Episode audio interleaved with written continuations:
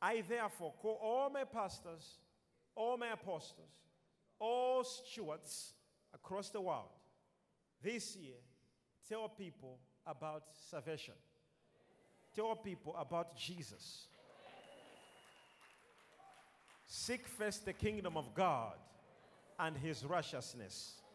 And all other things you're looking for will come, will follow you. What you must seek most this year is your spiritual life.